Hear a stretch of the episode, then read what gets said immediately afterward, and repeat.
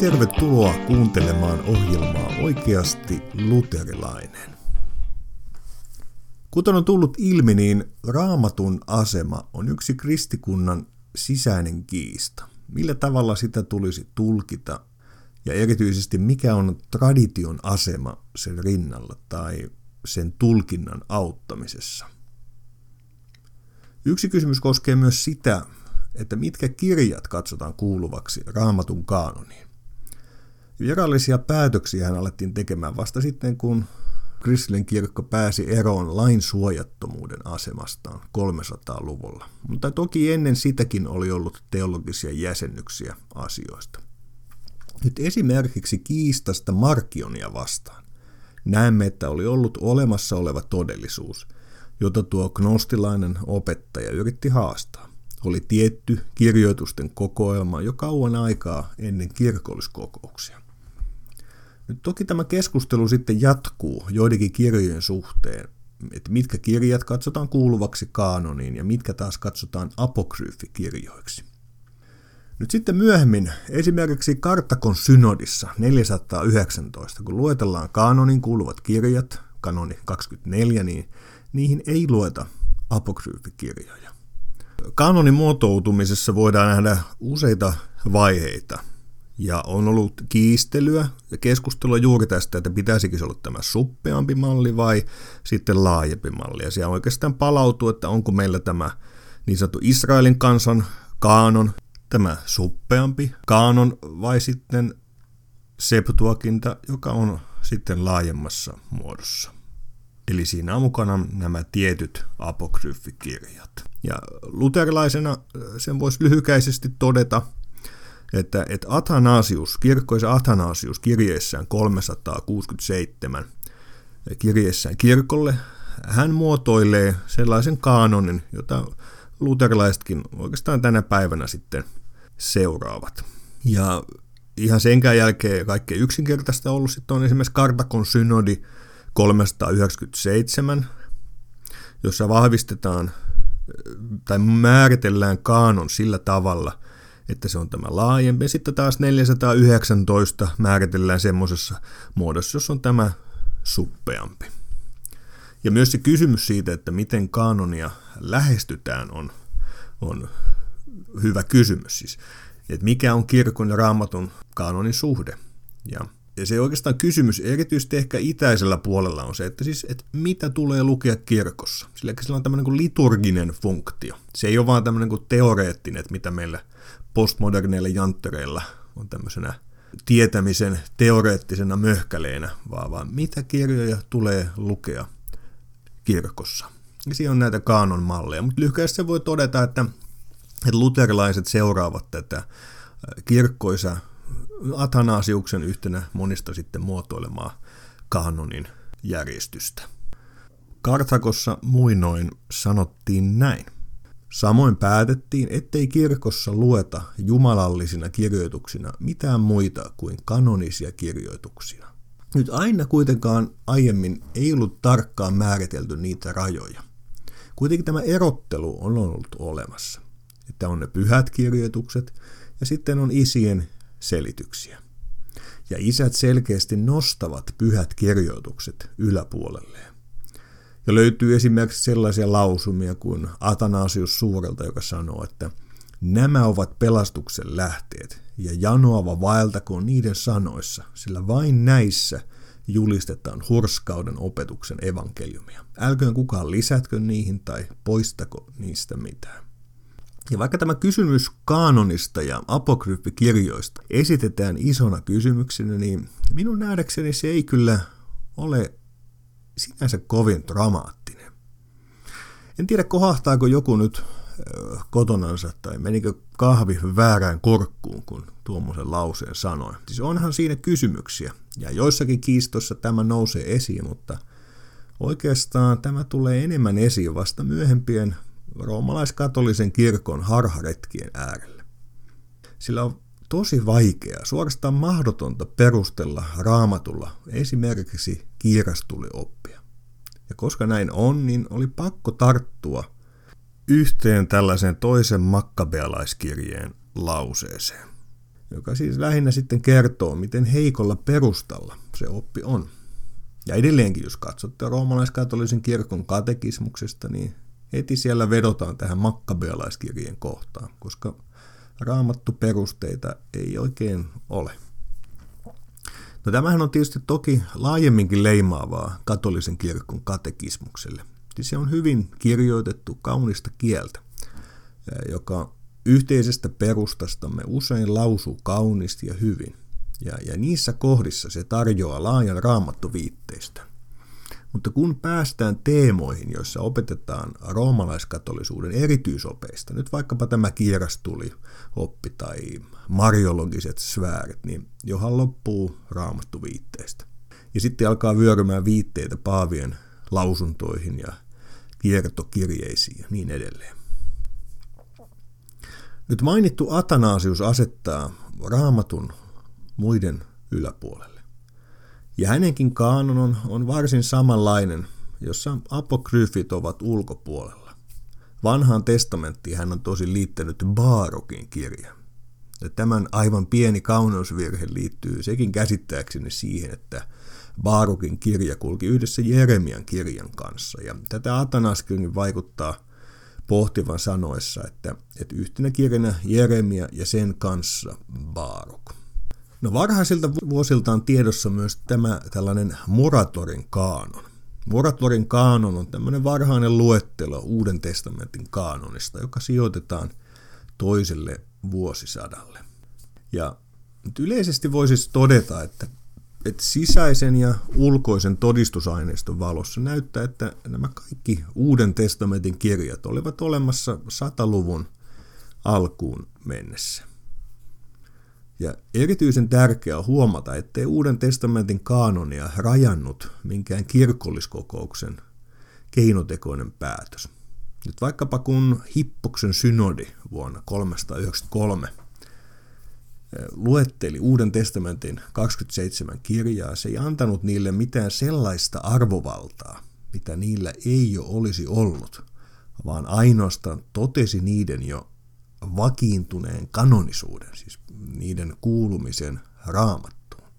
Kirkko tunnusti tiettyjen kirjojen aseman.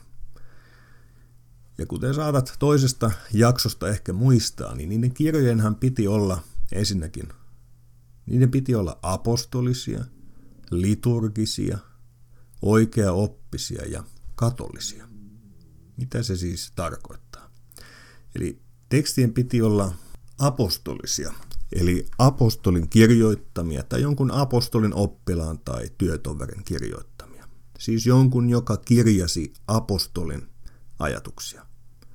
Ja näin on ajateltu vaikkapa sitten Markuksen evankeliumin suhteen, että sillä on liittymäkohta Pietariin. Ja, ja sitä kautta, kun ne olivat apostolisia, niin niistä siitä seurasi, ja niiden tuli tietysti olla myös oikeaoppisia, kannettiin niiden kirjeiden määritelmäksi. Ne ovat kirjeitä, jotka opettavat oikea uskoa. Lisäksi ne tuli olla liturgisia ja katolisia. Siis keskustelu liittyy niihin muutamiin kirjeisiin, joiden alkuperästä ei oltu varmoja, ja niissä oli joitakin, jonka oikea oppisuutta saattoi kyseenalaistaa, kuten vaikkapa Jaakobin kirja miettii, että miten se tulee tulkita. Sitten oli tämä juuri tämä katolisuuden vaatimus, eli ne tuli olla yleisiä. Eli ei vain jonkun seurakunnan käytössä jossakin takahikiellä, vaan yleisesti kristikuntaan levinneitä. Ja sitten niiden tuli olla myös liturgisia, eli yleisesti käytössä Jumalan palvelus elämässä. No yksi kiista koski niin sanottuja antilogumena ja homologumena kirjoja. Eli kirjoja, joista todettiin, että nämä varmuudella kuuluvat kaanoniin. Ja sitten oli olemassa kirjeitä, joista käytiin kiistelyä. Ja se koski usein sitä, että, että joissakin näissä kriteereissä, mitkä äsken esitin, oli kysymysmerkki näiden kirjeiden kohdalta. Ei oltu ihan varmoja, onko nyt tämä siltä tai tuolta apostolilta. Nyt esimerkiksi juuri Jaakobin kirje tai ilmestyskirja.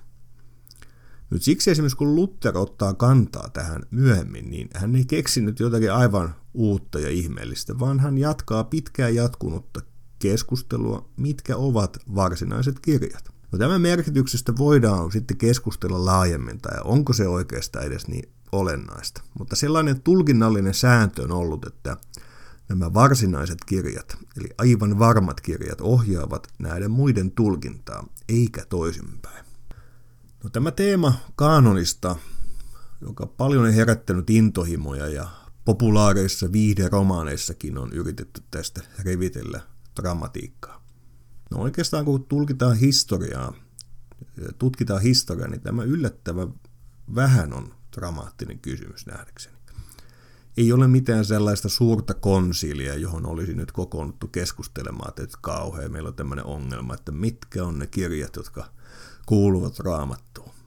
Siis muutamasta kirjasta on käyty kiistaa niiden alkuperän tähden, mutta muuten kirkko oikeastaan tunnusti ne kirjat, jotka sillä olivat käytössään. Ja tutkimuksessa on välillä haluttu luoda sellainen kuva, että oli niin valtava moninaisuus, joka kehittyy sitten yhtenäisemmiksi kirkossa. Mutta nykytutkimuksessa on myös todettu oikeastaan, että asia tulisi ymmärtää päinvastoin, yhtenäisyydestä moninaisuuteen. Kysymyksiä oli, mutta se isien viesti oli, että, että on niin tavoite etsiä apostolista opetusta. Ignatius, niin kuin Ireneus, kehottaa pitämään apostolien opetuksesta kiinni. No joskus on semmoinen hassu piirre tullut vastaan, että joskus roomalaiskatolista vinkkelistä on, on, on ehkä vähän, tuntuu vähän hämmentävältä, että heillä on tarpeen joskus tätä alkuvuosisatoja määritellä tavallista vaikeammaksi tämän kaanonin suhteen. Se tuntuu hassulta, mutta siellä taustalla on se, että he katsovat, että se tukee sitä argumenttia, että koska asiat on epävarmoja, niin lopulta kirkko ja paavi sitten kertoo, että miten asiat menee. Mutta varhaiset isät, eivät he puhuneet kaanonin tekstien valitsemisesta, vaan he puhuvat kaanonin vastaanottamisesta ja sen tutkimisesta. Vaikka kirkko tunnustaa jonkin tekstin jumalalliseksi, niin ei se sentään luo sen tekstin jumalallisuutta. Kirkko vain toteaa, tunnustaa, julistaa sen.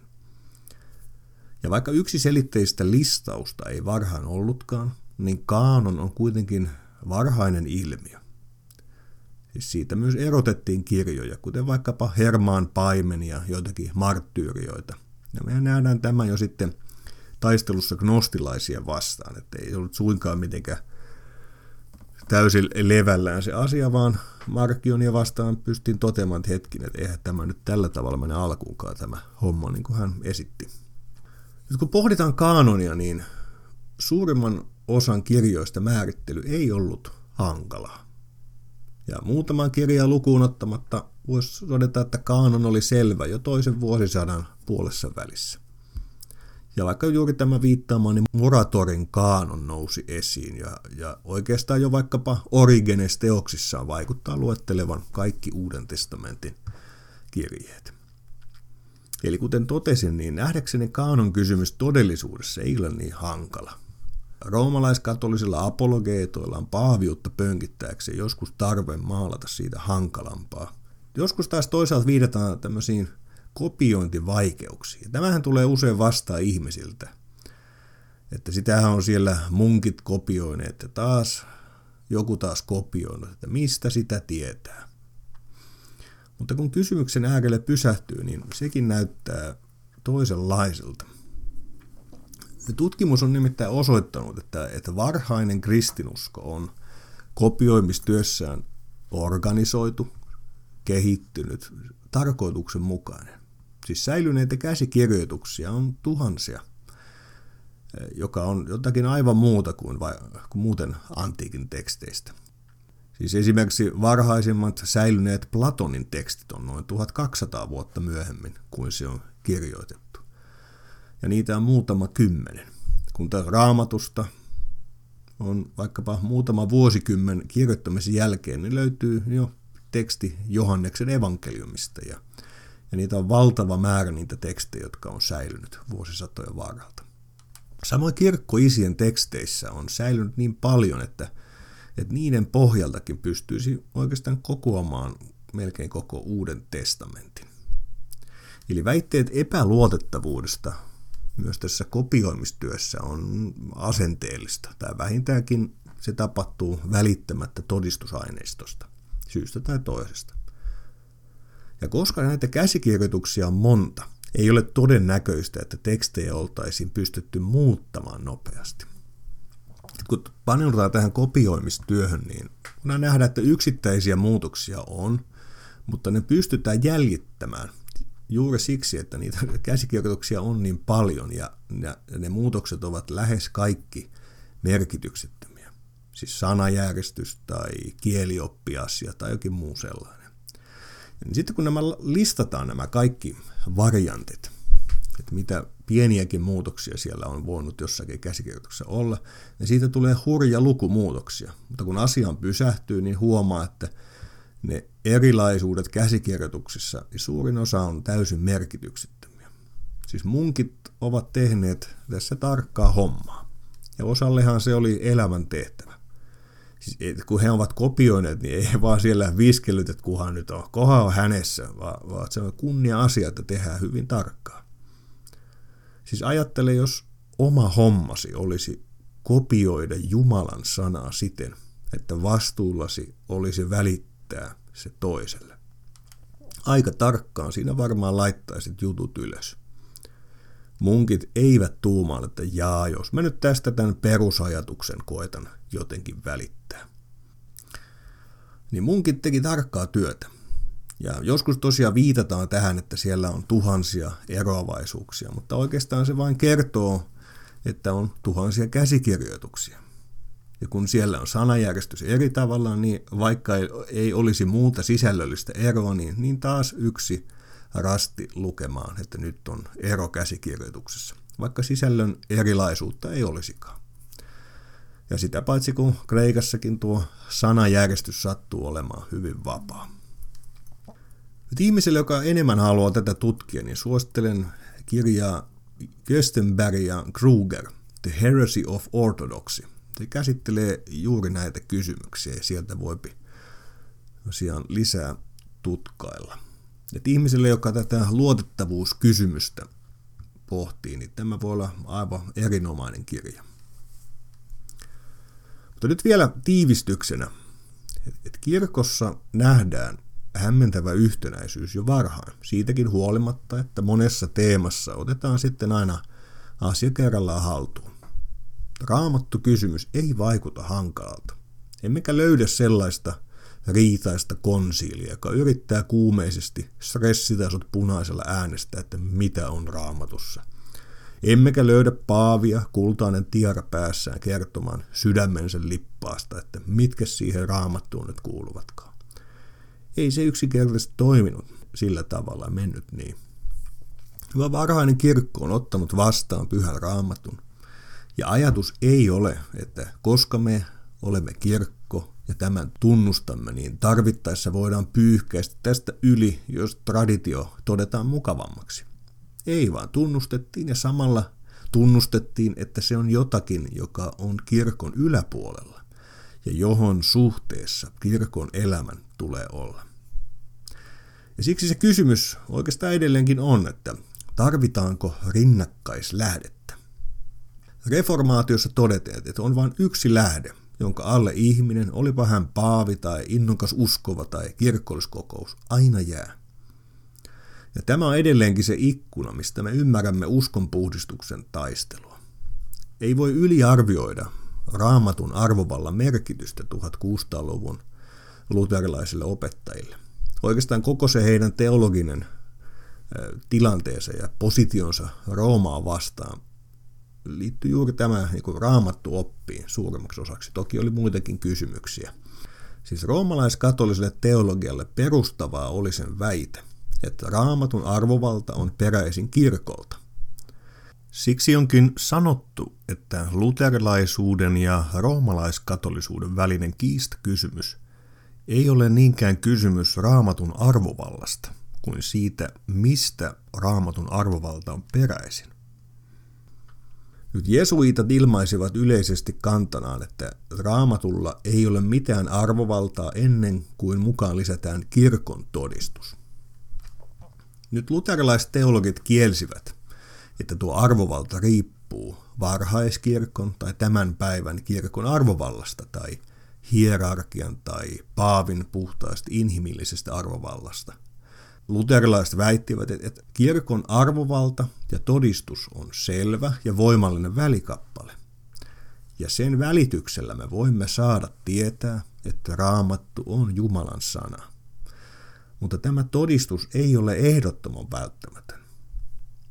Ja paljon vähemmän se saa aikaan raamatun arvovallan. Ja kokemus opettaakin runsain määrin, että monet ovat tulleet uskoon Kristukseen ilman kirkon apua tai arvovaltaa, yksinkertaisesti sanan kautta. Nyt kirkon velvollisuutena on todistaa raamatusta, suojella sitä, saarnata sitä, tulkita sitä ja opiskella sitä. Mutta kaiken tämän kirkko tekee raamatun palvelijattarena, ei raamatun yläpuolella olevana herrana. Ja raamatun arvovallan todistajana kirkko todistaa olemassa olevasta asiasta. Kirkko ei vaikuta ja luo tämän asian olemassaoloa. Tämä samoin kuin kultaseppä tai jalokivikauppias voi kuvailla totuudenmukaisesti ja täsmällisesti jonkin kallisarvoisen esineen, mutta hän ei siten tee tuosta esineestä arvokasta. Ja niin kirkon tehtävä on tänäänkin. Me julistamme aaretta ja jalokiviä, mutta emme me luo sen arvoa. Nämä inspiroidut kirjurit kirjoittivat raamatun ennen ja ilman kuin kirkko teki asiasta mitään päätöstä. Siis tarvitsiko Paavalin kirjeiden odottaa kirkon hyväksyntää ennen kuin ne hyväksyttiin kristillisiksi arvovaltaisiksi? No ei tietenkään. Ajatus on jo ihan höppänä. Kirkko ei ole raamatun herra, vaan sen palvelija. Ei äiti, vaan tytär. Ei tekijä, vaan vartija, todistaja ja tulkitsija. Ei tuomari, vaan raamatun todistaja ja puolustaja. Kirkon todistus ei voi näyttää toteen raamatun arvovaltaa, paljon vähemmän saada aikaan tätä arvovaltaa, koska tämä todistus on inhimillinen ja erehdykselle altis. Niin, Paavi väitti aikoina, että kirkon todistus on absoluuttisen varma. Luterilaiset kysyivät, että mistä Paavi oikein sen tietää. Paavi vastasi sitten Trenton kirkolliskokouksessa, että pyhä henki ei salli kirkon ratkaisujen ja päätösten olla vääriä. Mutta miten hän sen oikein tietää? Tässä hän viittasi Matteuksen evankeliumiin ja lähetyskäskyyn, kuinka Jeesus olisi aina kirkkonsa kanssa viimeiseen päivään saakka. No tähän luterilaiset kommentoivat, että hienoa, että Paavi viittaa raamattuun. Ja tässähän tuleekin hyvin esiin, että kirkko saa arvovaltansa raamatusta ja Paavikin niiden luokse palaa aivan oikein. Sen sijaan Paavin tulkintaa yksittäisestä raamatun kohdasta voi kritisoida. Jeesus on kyllä kirkkonsa kanssa, ja kuten muualla Matteuksen evankeliumissa luvataan, niin aina on oleva kristillinen kirkko. Mutta missään ei luvata, etteikö yksittäinen paikalliskirkko voisi langeta. Saati sitten yksittäinen piispa, kuten Rooman piispa tai joku muu. Ja meillä on uusi testamenttikin täynnä erilaisia varoituksia kirkon paimenille. Voit ajatella vaikkapa ilmestyskirjan alun seurakuntakirjeitä, jossa Jeesus antaa kehunsa ja nuhteensa seurakunnille. Ei niiden viesti ole, ettei mikään paikalliskirkko koskaan voisi langeta. Aina on pysyvä Jeesuksen lupauksen mukaan kristillinen kirkko maan päällä mutta kun me kipeästikin voimme nähdä kirkkohistoriasta, niin yksittäiset paikalliskirkot ja yksittäiset piispat voivat langeta. Ja siksi kirkon tehtävä on aina ollut yrittää rakentaa apostoliselle perustalle elämäänsä. Ja siinä on meidän kutsumme tänäänkin. Pastoreina, seurakuntalaisina olla rakentamassa kirkkoa, joka rakentaisi tälle apostoliselle perustalle säilyttäen uskon tunnustuksessa tunnustetun uskon, eläin saarnatuolien äärellä, joissa apostolinen julistus kuuluu, ja eläin alttareen äärellä, joissa apostolisen järjestyksen mukaan toimitaan. Sillä sen kirkon kanssa Jeesus lupaa olla, ja siellä missä hän on, niin siellä on tarjolla kaikille syntisille uusi elämä ja armo aina omistaa. Jatketaan näiden teemojen äärellä taas seuraavassa jaksossa. Siihen saakka, moi moi!